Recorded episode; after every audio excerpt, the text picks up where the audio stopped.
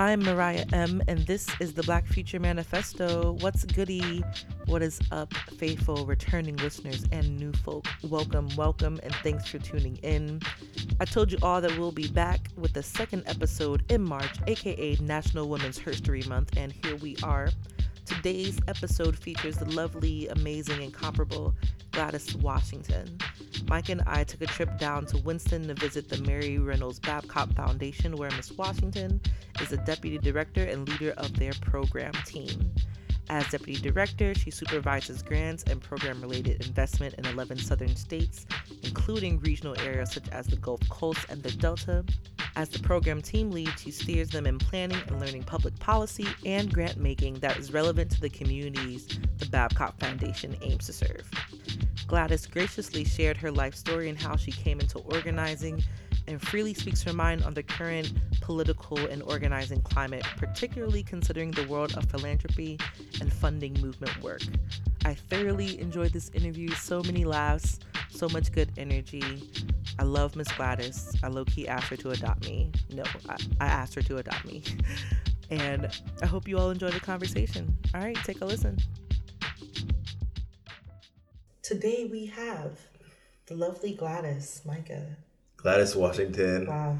Legend, I could say that. Sort of done work as a network officer, as deputy director of the Mary Reynolds Babcock Foundation now, and just somebody who's been a leader in philanthropy and been someone who is, you know, he's the kind of person that when you're doing something exciting and new and cool, people say, you need to talk to Miss Gladys. And so has been just a mentor to a lot of emerging leaders of color, in particular in the South. Really excited this in your last year of service at the foundation. Just excited to be connecting with you and to connect to all of that history and knowledge and learning. And yeah, and someone who I think is someone who is an elder in the field, but also can tell you what's coming next. And so looking forward to the conversation. Gladys, thank you so much for being here. Thank you so much for asking me to be here. I'm honored. Thank you, Mariah. Who are you? All right. I am a Black woman. Yes. And I was Black before I was anything else. Before I had gender or anything else, I was a Black woman. I'm 64 years old. Mm. And I grew up in segregation. And I grew up in two places, basically, Ocala, Florida, and St. Croix in the United States Virgin Islands. Mm-hmm. And so I had a look at what the governance of Black people means from my experience in the Virgin Islands, but I came back to the segregated South. Mm. And again, I knew what Black governance and leadership meant in my community that was segregated, and people think segregation was a terrible thing, and it was for many reasons, but it wasn't for others. Okay. And from the perspective of a young Black girl, the two words put together, role model, was never a part of my vocabulary at all. Because every person that we depended on was Black in that community. Mm. Everybody. The teachers were Black. The grocers were Black. The dry cleaner was Black. The plumber was Black. The lady who sold pies down the street, we all respected and revered. Those were the leaders in our communities. Mm. And our schools were Black, which meant that, you know, I had teachers who spent time with me in the afternoons to teach me penmanship. Mm-hmm. Who does that except a Black teacher? I had to stay after school. You know, I might get hurt too by that penmanship. Right. The kids, they wanted us to be the very best that we could be. Mm. And so segregation, while it was evil and it disenfranchised our communities in many ways, we had control of those communities in that we supported them. See, as soon as we could go to the mall, mm-hmm. and go to the white people's schools, that's when our community started changing, mm. right? Because we could spend our money somewhere else. And for a community to thrive, money has to turn over 12 times in that community before it leaves. Mm. During segregation, it turned over 13, 14, 15 times before it left the community, right? Okay. But it stayed in the communities during segregation. So I am angered by segregation. If our children we were not disenfranchised, if we had investments in those communities that were equal to our taxes, then we would have been okay. But we weren't, because of the factors that were larger than and bigger than we were. And so I became a teenage activist. mm-hmm. and resisted desegregation in mm-hmm. lots of ways. And back then, the way they did it was that they bused us to white schools. Okay. And so what did it mean to be a teenage activist back then? Like, who were the folks that were organizing you all, or were there folks organizing you? How was that? What was that experience like? Well, what made us organize was that grown folk wouldn't do anything. Mm-hmm. Okay? The NAACP, the leader of the NAACP turned out to be many years later, turned out to be my sister's father-in-law, and he was an Uncle Tom, and I call them that still. Ooh, okay. All right. Welcome to the Black Future Manifesto. Shots fired. Okay. All right. Across the bow. I'm sorry. Yeah. But we didn't have anybody who advocated for us. They bussed us to, and they did this across the board during desegregation. First of all, it was one of the last communities. I mean, we're talking about 1970. Wow. Right? And it was under federal desegregation orders, right? So they waited till the last minute, absolutely the last minute, before the feds came down and said, look here. Mm-hmm. And it's not that I wanted to go over to their school. I wanted my school, and I wanted us to stay in our school. I had no control over that. But I went to school every morning on those bus rides with signs that said, nigga, go home. You don't belong over here. If a black student and a white student got in a fight, the black student was expelled. Mm. Two black kids get in a fight. This is high school, people get in fights. Mm. And so it became tenuous. I had not pledged allegiance for as long as I was in school. Like, it had no relevance for me. Mm. It just didn't. I mean, as soon as I could understand what the word said, not standing up, not putting hand over arm, not. Okay. And in high school, I did it, and white folks were not used to black people not pledging allegiance to the flag. Mm-hmm. So I go to the office. They sent me to the office every day until I finally just went to the office every day. There was no need to go to the class and go, hell, I'm not standing up. So, I mean, it just became a part of who I was, to be resistant. But then I figured out, based on a lot of things going on in the ether, activists during my time, that in order to change it, that we had to change it, right? We lived it, we had to change it. We were not allowed to apply for National Honor Society when it was at a crucial time.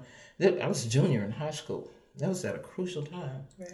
And one day it just all boiled over. We staged walkouts. I've listened to, y'all ever heard of The Last Poets? Yeah. Mm-hmm. All right. Well. Of course. We staged sit-ins in the cafeteria. We listened to The Last Poets. Yeah. All of that. And at one point during the course of the year, it boiled over into violence. Mm-hmm. And what I found out at that time, after several walkouts and all of that good stuff, that they had been watching who they assumed to be the leaders. I happened to be one of them, and I was arrested that day as a 16-year-old, mm-hmm. taken to city jail, grown folk jail. Right. And my toddler grandmother, my parents died early when I was young. And my toddler grandmother in her 70s had never, ever been to a jailhouse in her entire life. She was a domestic. She had to figure out how to get me out of jail. Mm-hmm. And when she came, she said, baby, I don't understand, but I support you. So we continued to fight outside because, of course, we were expelled at this point. Mm-hmm. And so that leadership was, they got rid of the ringleaders. Maybe school will be calm now. And it was to a certain degree. But my life was forever changed as a result of that. So it's been a long life, mm-hmm. so you need to stop me now. Because I'm not even out of high school again. I'm curious to, I think people have a misconception about how movement happens and people decide to like make change, and how people who were in movement work, it wasn't the majority of Black people like that was making those changes and making those moves and standing up. So I guess one of my questions is, what do you think, how you were raised informed that this was something that was non-negotiable for you, even at that age? Yeah, a couple of things. One, I had a father who was from St. Croix, mm-hmm. who never, ever allowed me to be in a public space and go to a colored-only anything. Mm-hmm. I couldn't go through a back door. Now, because that was how we had to roll going to white folk businesses, mm. who would not allow me to. If you were thirsty, you carried your backside home and you drank. You did not drink from a colored only anything. And so you didn't use a colored only bathroom. You didn't do any of that. Mm-hmm. Because culture looked different where he came from. It's Black people and brown people being engaged together for generations, along with white people, because Danish people, that's mm-hmm. what it was, mm-hmm. right? Colonizers, anyway. So his take on that was different. My mother was uneducated, 16-year-old, when she went to New York. Mm-hmm. She worked in a tie factory during the migration. She worked in a tie factory in Manhattan and decided there was not enough money for her, so she ran numbers. Just fierce. So mm-hmm. then when they moved south to Ocala, she decided she was never, ever going to work for a white person again. Wow. And she started selling insurance for Atlanta Life Insurance Company. That's the Herndon family out of Atlanta. It's a Black family. And that's what she did. She was the insurance lady. Sister got hooked up every day mm-hmm. and rolled around the community to collect those little insurance books off the porch with that 25 or 42 cents in it. Mm-hmm. That was what they did. There was no compromise mm-hmm. in my mind when I came up from that. Right. In a community that cared for me, who had aspirations for me, who thought I was smart, who thought I didn't have a choice except to stand up and speak out. And there were others like me. And even today, young people that are getting involved in movement work, we see it on the news and it seems glamorous and it seems exciting, but folks are paying the cost in terms of not being able to work that part-time job that they need to get the extra money, not being able to focus as much on their studies, getting expelled or kicked out of school in the worst case. Mm-hmm. I mean, so you talk about that moment in your life really changed the trajectory of things for you. Mm-hmm. What did that mean for you in terms of the sacrifices that you sort of made as a result of that action? Well, that was April of my junior year. And I knew that I was going to get expelled. So I withdrew. And when I withdrew, my reasoning for doing that was to get my grades, because I knew that they would cancel me out as a human being from that school system, which turned out to be the right thing. And then I got an expulsion letter, and I was expelled from any school in the state of Florida. Oh, wow. I had 4 serious charges: inciting the riot, interrupting the normal processes of the school day, assault and battery, because the principal approached me poorly, and I hit him. I was no joke. I'm not surprised. And so, I had that.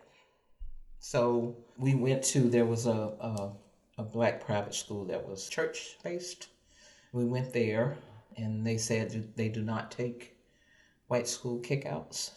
This is my people. Wow. I said okay.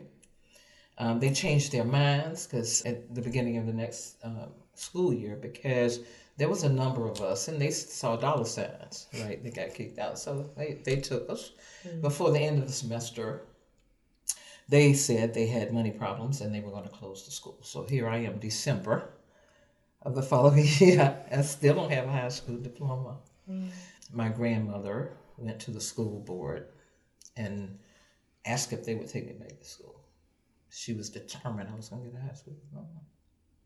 And they said yes, but she had to sign basically an agreement that said that I would essentially keep my mouth shut and not get in trouble in the white people school anymore, and they would let me finish school. Mm-hmm. Now, in the meantime, I had all these charges. My wonderful understanding grandmother with a sixth grade education hired an attorney for me. And the attorney was a black attorney from Miami.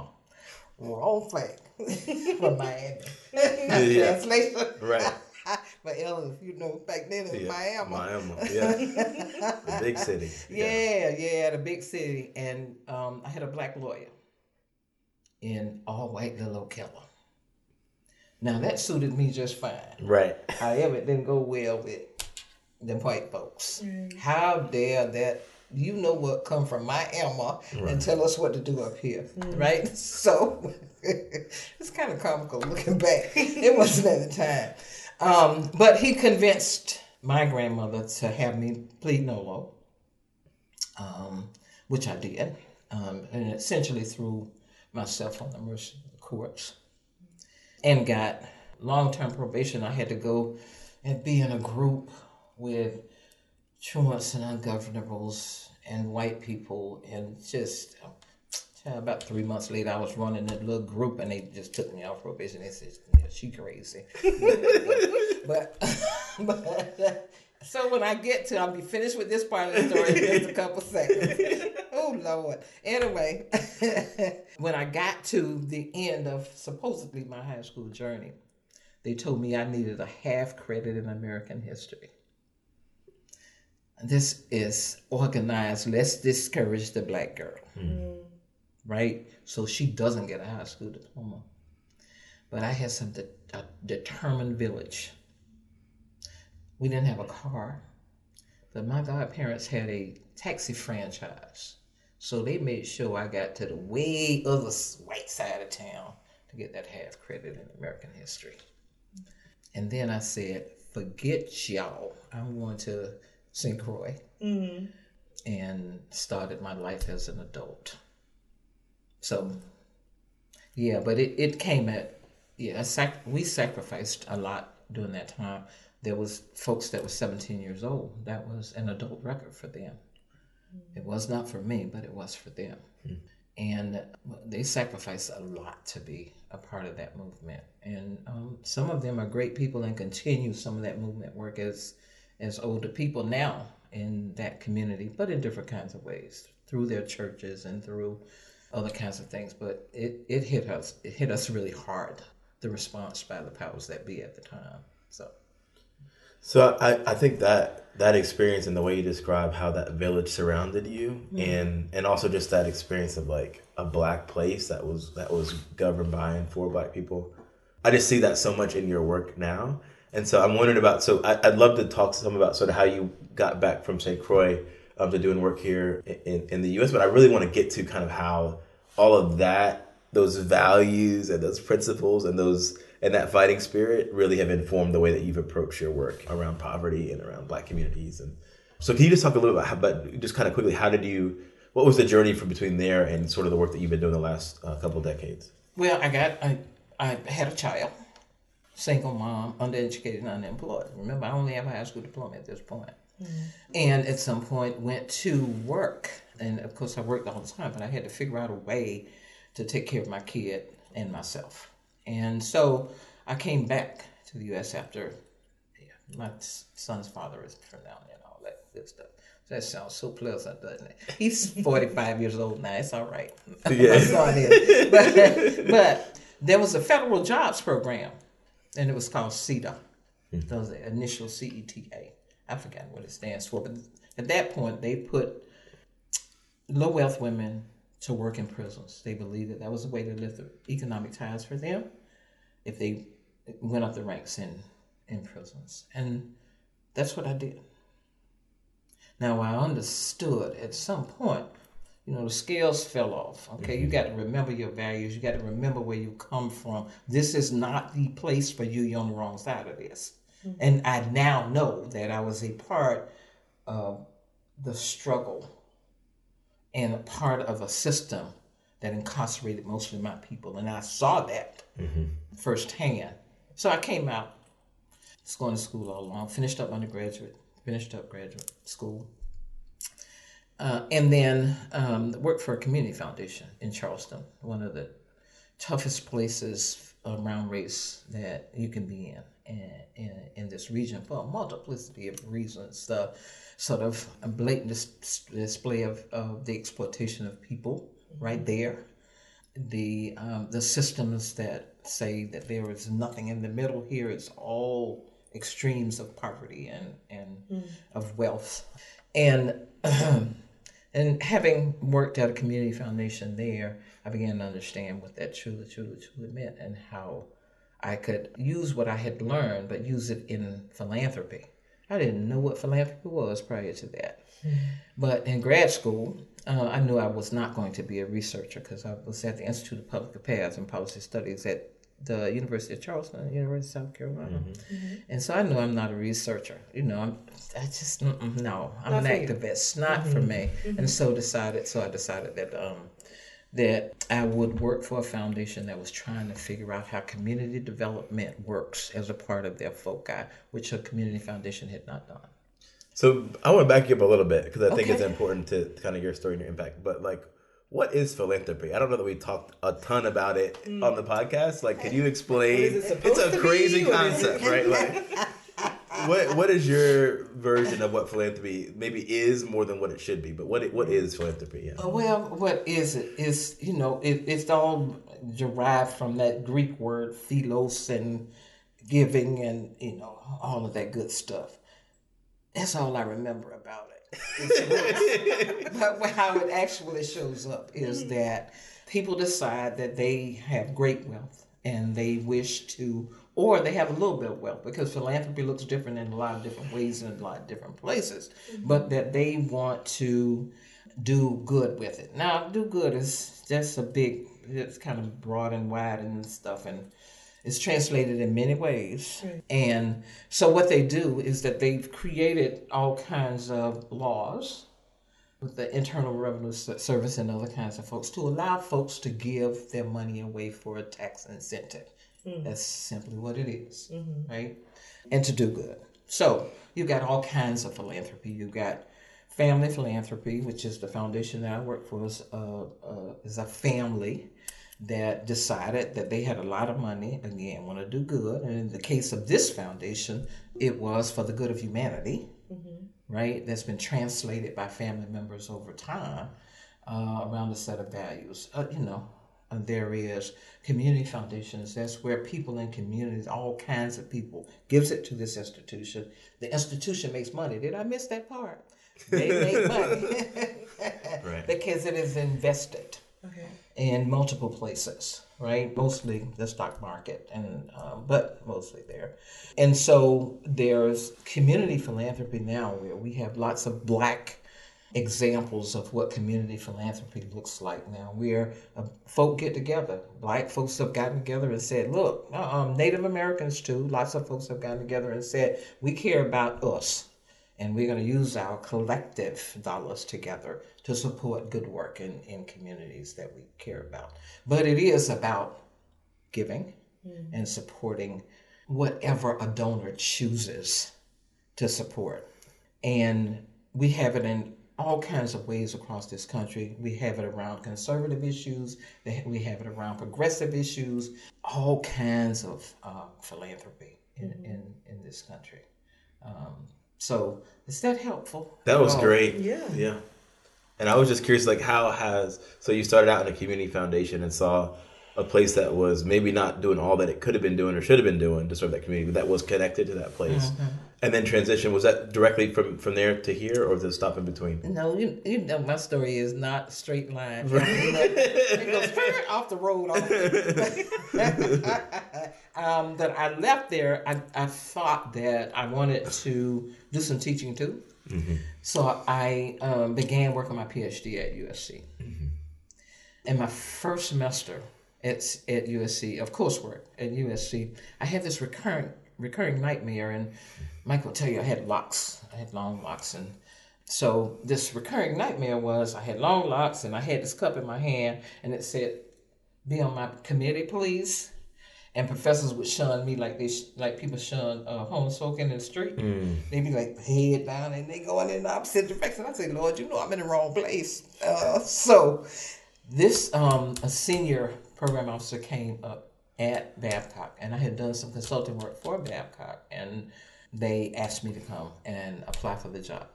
I left the University of South Carolina with my keys to my little office, yes, and came straight on up here to Winston. Yeah, that was 20 years ago. So yeah, it wasn't a straight line, but this foundation for me, it met something in my soul, because I believe this work has to do with your soul, right? And in order for me to honor those who were before me, those who helped me, and those who do this work every day, I had to do my best for them in this place. And I had to bring them into the room. Mm-hmm. And bringing them into the room meant that a part of Babcock's work had to match my own personal values and my sort of mission, if you will, to help our folk and to bring our folk to the table.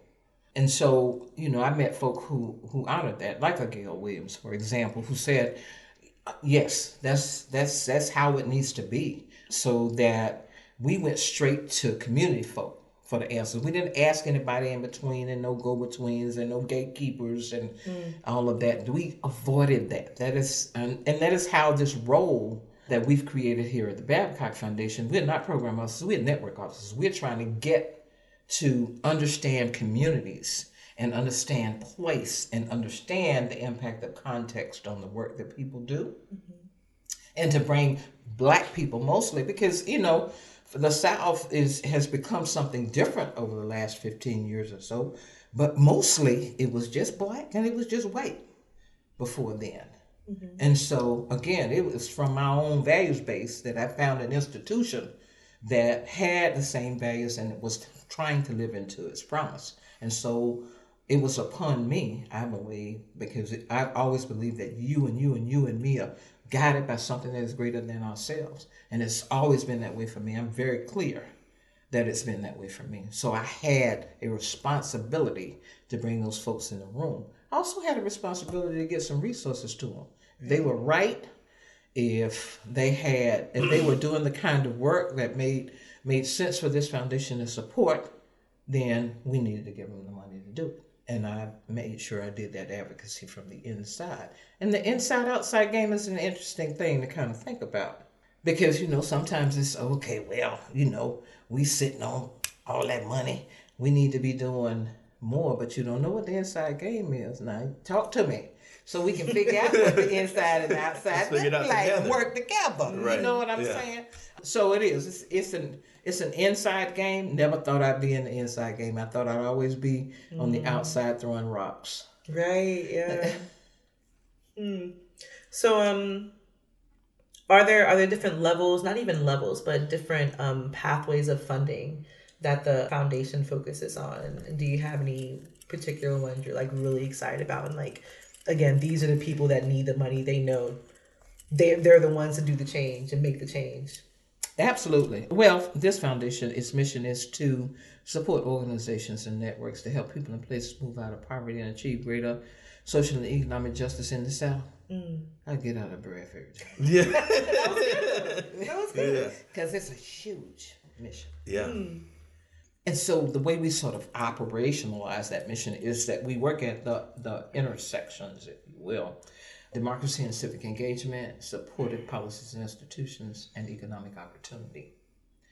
We also, as I said earlier, we also believe that the South is, you know, people clump us from outside of this region. Y'all just from the South. Mm-hmm. Well, there's one South, but there are many Souths inside this one South, mm-hmm, right? The context looks different. The demographics look different. Governance is very kind of similar, but there are some market differences in those places. So we are place-based funders, and because we take place the way it shows up to us. We largely support intermediaries. I mean, that's just the truth of the matter. And just explain what an intermediary is. Yeah. So there are.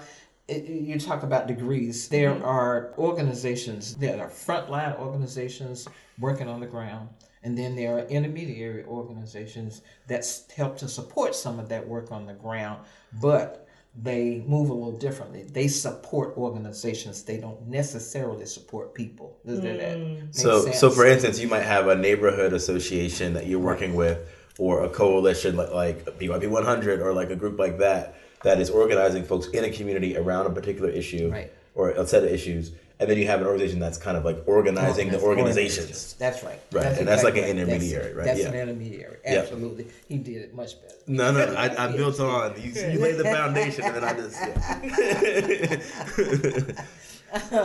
just, so that's what those intermediary organizations do. I'm really excited about the work we're doing with civic engagement in the South.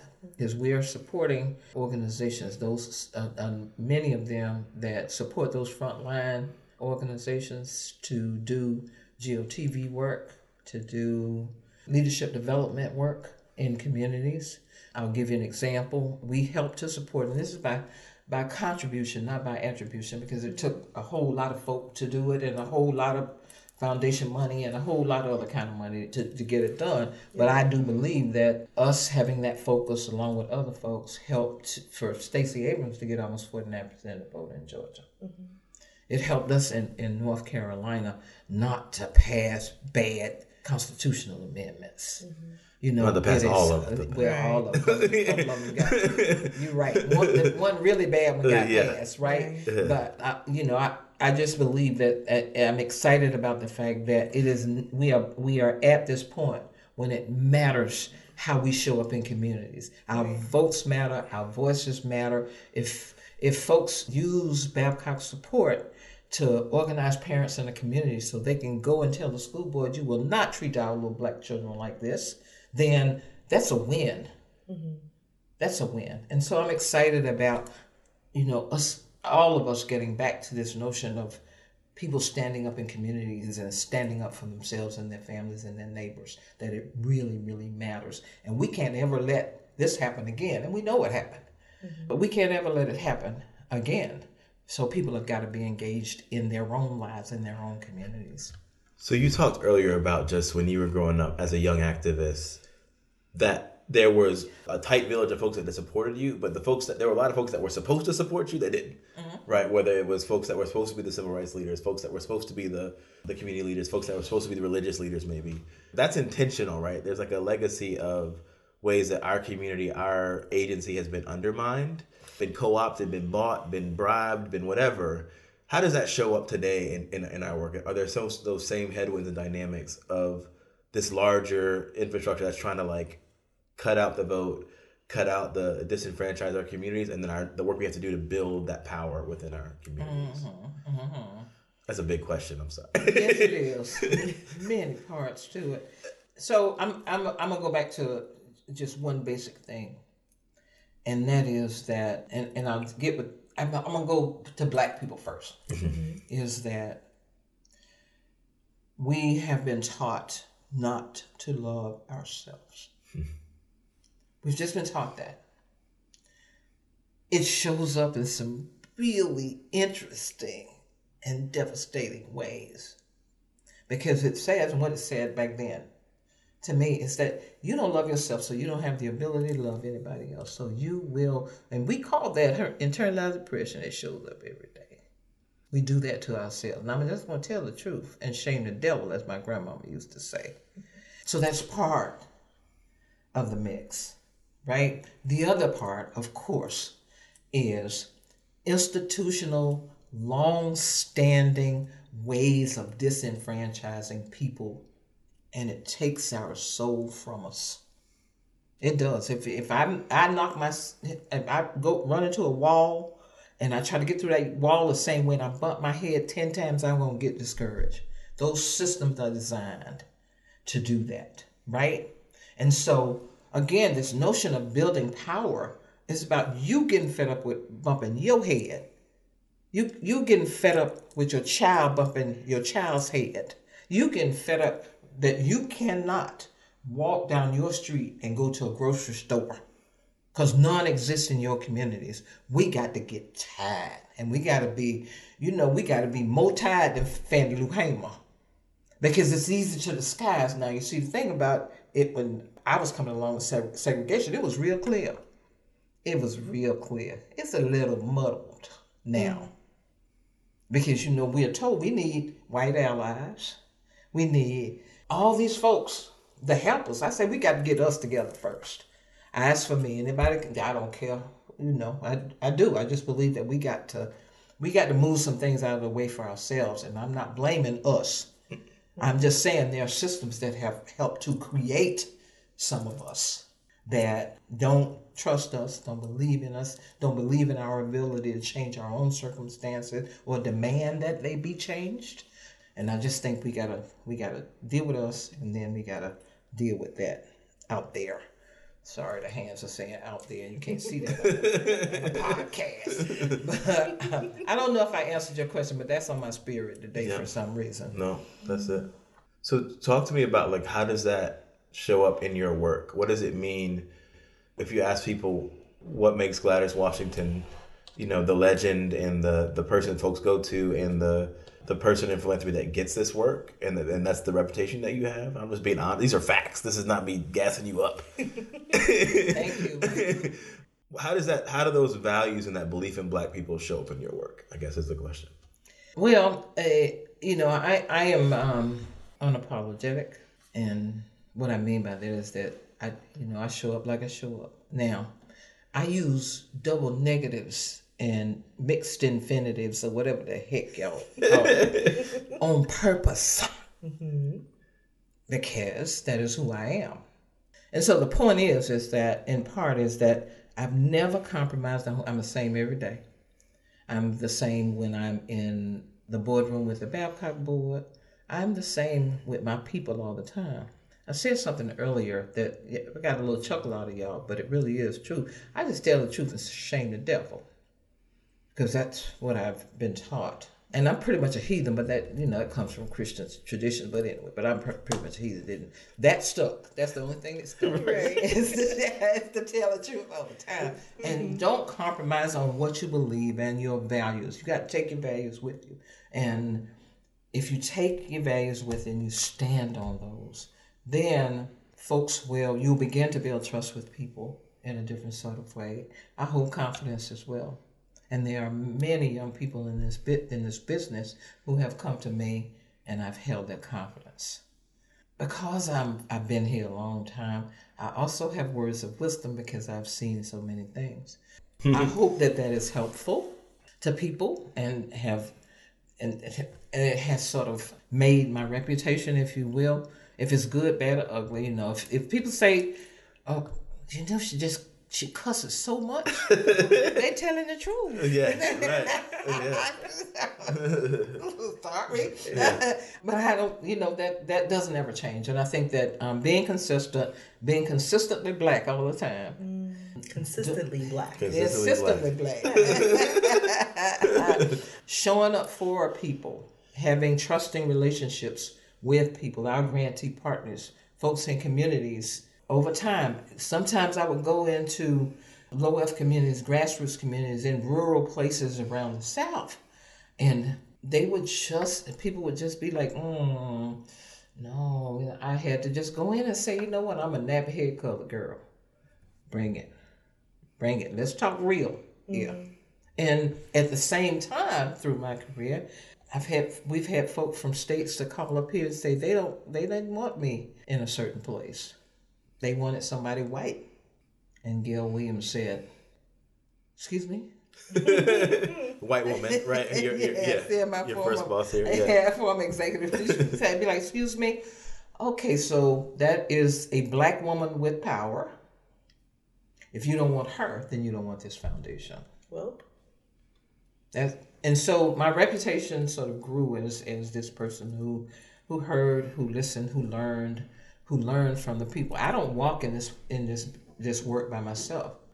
People in community taught me how to do it, because I'm a co-learner. You know, I got degrees, but I don't even know what they in no more.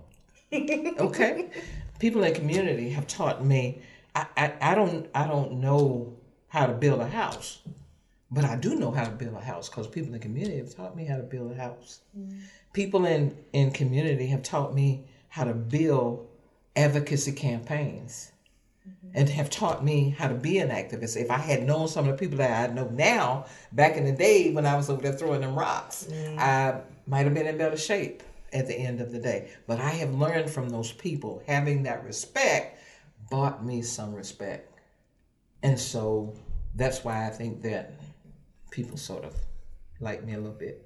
I feel like the word community at this point is almost tossed around as much as diversity in these like academic circles / nonprofit circles. And yeah, it's like a buzzword, but like, what does it truly mean to be in community with other people? What does community look like where Black people are taking care of each other?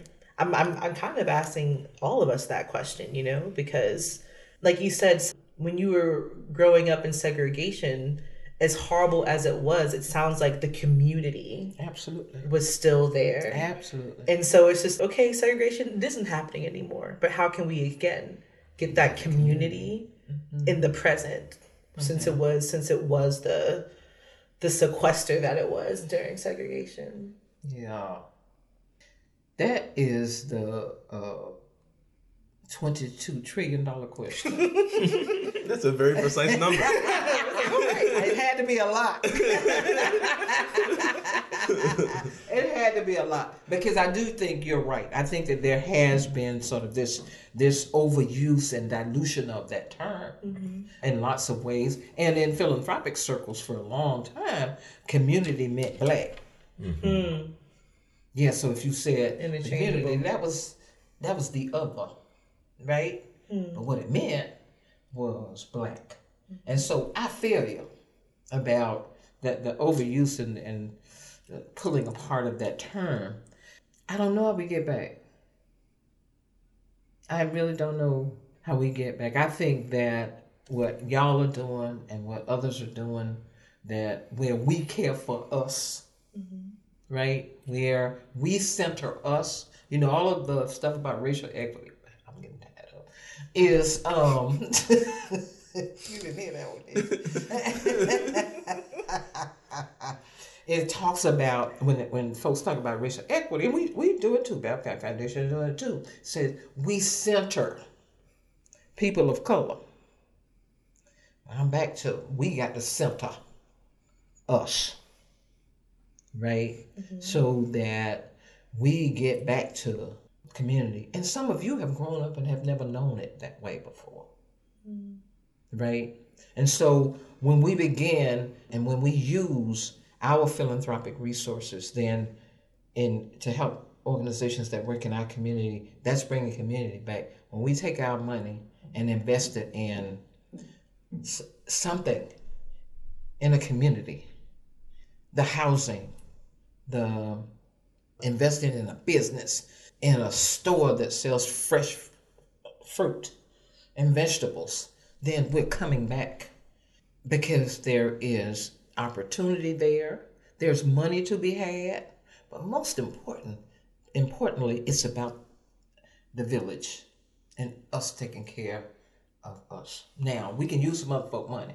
No problem. Yeah, we can use, and we should. Mm-hmm. But it's not with our hats in our hands. These are viable opportunities, but we've also gotta activate and mobilize around how public dollars get used, because our money doesn't stay in our communities. They send it to somebody else's community. While we walking on grass, somebody else is walking on a set of sidewalks where they live and we aren't. There are ways to think about how structures get changed that center us as Black people.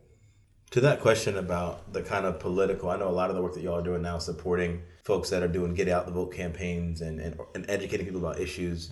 Mm-hmm. There's been this real disconnect between like the big party, Democratic Party apparatus, which is white led, which cares about Black folks every 2 years or 4 years or whatever the election cycle is. Mm. And then folks on the ground that are actually in community with each other that are organizing around things that they care about. How are you seeing organizations and individuals bridge the gap between that kind of big machine and the folks on the ground that actually are the folks that we actually care about and want to see thrive?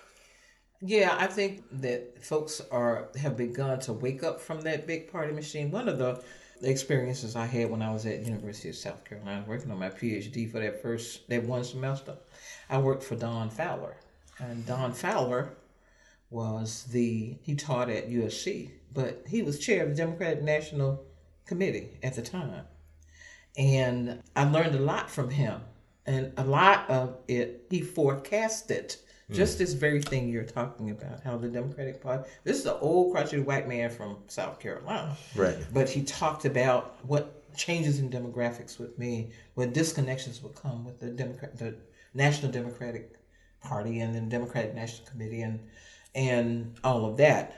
And I think that we just got to rise up and do what we're doing now. And that is taking some of that stuff over, renaming it. Like 2 years ago, a bunch of folk was scared of talking about things like Medicare for all. But we see a change coming. Now we got to take hold of some of that change because it has to be based in community. And that's how you see so many women showing up in Congress in particular. But they're showing up all over the place. All kinds of folks are showing up all over the place. How do we harness that power that doesn't put us in the category of being necessarily democratic? I mean, some of us are socialists and can be socialists and be connected folk doing work. And I know people who were in the Black Panther Party, like Landon Williams at the San Francisco Foundation.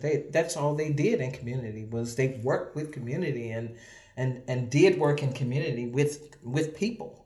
And so I think we have the opportunity now to shift some of that and not be taken for granted, because at the end of the day, that's what the Democratic Party do. They expect us to be their white horses in times of trouble.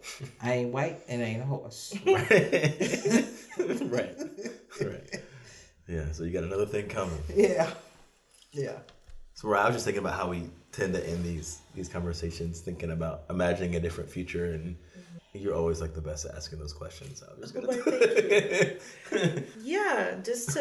What do you want to leave folks with? You know, if they didn't hear anything in this conversation, what do you feel like people, the bare minimum people can do if we're trying to rebuild these communities for ourselves, if we're trying to support Black people and how we need to be supported? What are we doing? What do you feel like we need to be doing? Well, first of all, I think we've got to be guided by the force within us that said we must, that says, that whispers that to everybody has a God force, and it is in here. And my grandmother used to call it spirit. I do too. And so it's listening to the spirit, because if you listen to the spirit, you will always do right and be right and do it for the right reasons.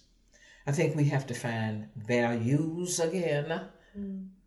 Remember those that some of us have come from and others that we have learned over time. And again, I think it's about centering us, because we are so much of what's happened is that we could go and be with whoever we love. I ain't mad at them. I got biracial grandchildren. But the point is that love yourself first before you love anybody else. That will lead us to doing better with each other and for each other to build the community. And I still aspire to the beloved community, and people use that sometimes, overuse it. But I think that when you, like me, grew up in a beloved community, was it idyllic? Absolutely not, because nothing is perfect. Mm-hmm. However, I think we can love each other in a beloved way that helps our communities be stronger and our people be stronger and our children to grow up and be the very best that they can be. And so that has nothing to do with work. It has to do with life. What do you want, like, if you think about, I imagine you're in a season right now as you're wrapping up your work here, where you're just kind of looking back at the impact that you've had and looking forward to kind of the next generation that's going to kind of carry the torch. What is the world that you want us to have, or that you want my kids, Max and Kai, to have when they're bigger? And my grandkids, they have too. On the grant making side, I think, again, that people are called particularly Black people in more positions of power in philanthropy. We hold a few, and at some point over the last few years, the greatest number of Black CEOs at foundations were found in the South. There was not, across the country, there was not that many. I want some of these young folks to rise to the top of these foundations to help make decisions about where this money goes and who it goes to. And not to be unfair, but to favor Black people in that mix, because I want a world where your children and my grandchildren have access to opportunity that's fair. I'm not asking anybody to give them anything. They already smart, right? And that they have choices to do whatever it is they want to do. And that they can make the same money when they're doing something for a Black institution or a Black company or a Black anything, that they have access to opportunities for that, but that they make the same money as any other place. Because we undervalue our people, both in our nonprofit organizations. We undervalue our people in terms of what companies, the money we make in those places. You know, a lot of our folk make minimum wage. I've met some of the smartest people I know who have made. We need better access to opportunities for folk. So that's kind of what I want to see. Mm-hmm. Oh, one more thing. Yeah. And that they are participants in their own communities, and they speak for and with others like them. Mm-hmm. But what do you want to leave folks with, Micah?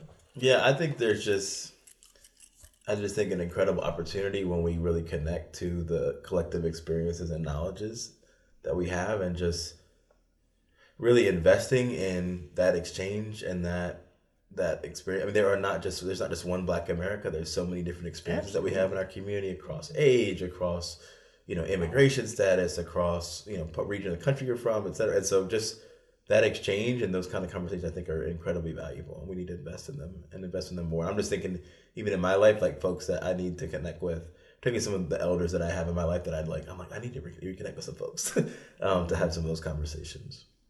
Yeah. And your tip, Gladys, about being unapologetic, like in your walk as a Black person, I think love for like Black people in all of our iterances is non-negotiable. Mm-hmm.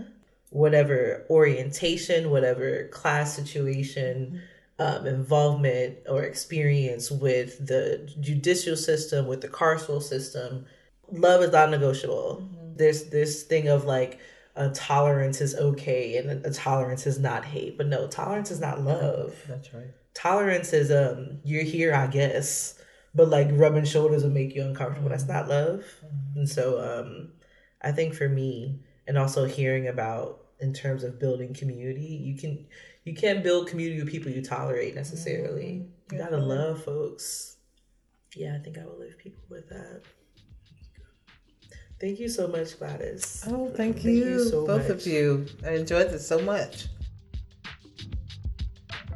Thank you for tuning into this episode of the Black Future Manifesto. Wow, Gladys Washington, goals, living legend. Thank you so much for being on the podcast. I learned so much in this conversation.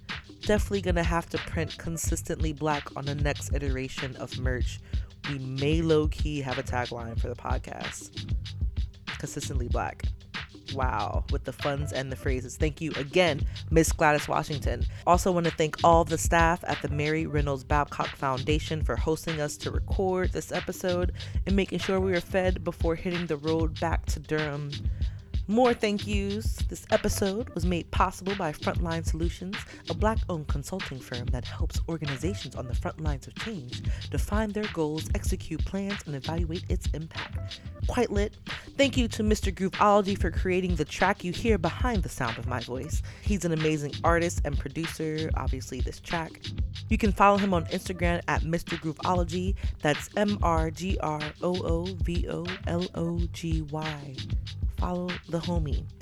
Again, thanks for tuning in. You can show your support for the podcast in the following ways. 1, follow us on Facebook, Twitter, the Gram at Black Future Pod. That is BLACKFUTUREPOD. Follow us. Bam. Next. 2, subscribe to the podcast. We're currently on Apple Podcasts and SoundCloud. You get a little notification. We drop a new episode and you'll make me smile. Wow, both of those things are so important. 3, if you're picking up what we're putting down, pick up your fingers and write us a review. Let folks know what you think about the podcast and help grow our listener base. You're amazing. Wow. 4, share us on social media. Subscribe. Already told you that, but just one more time, right? And don't forget to tag us when you do.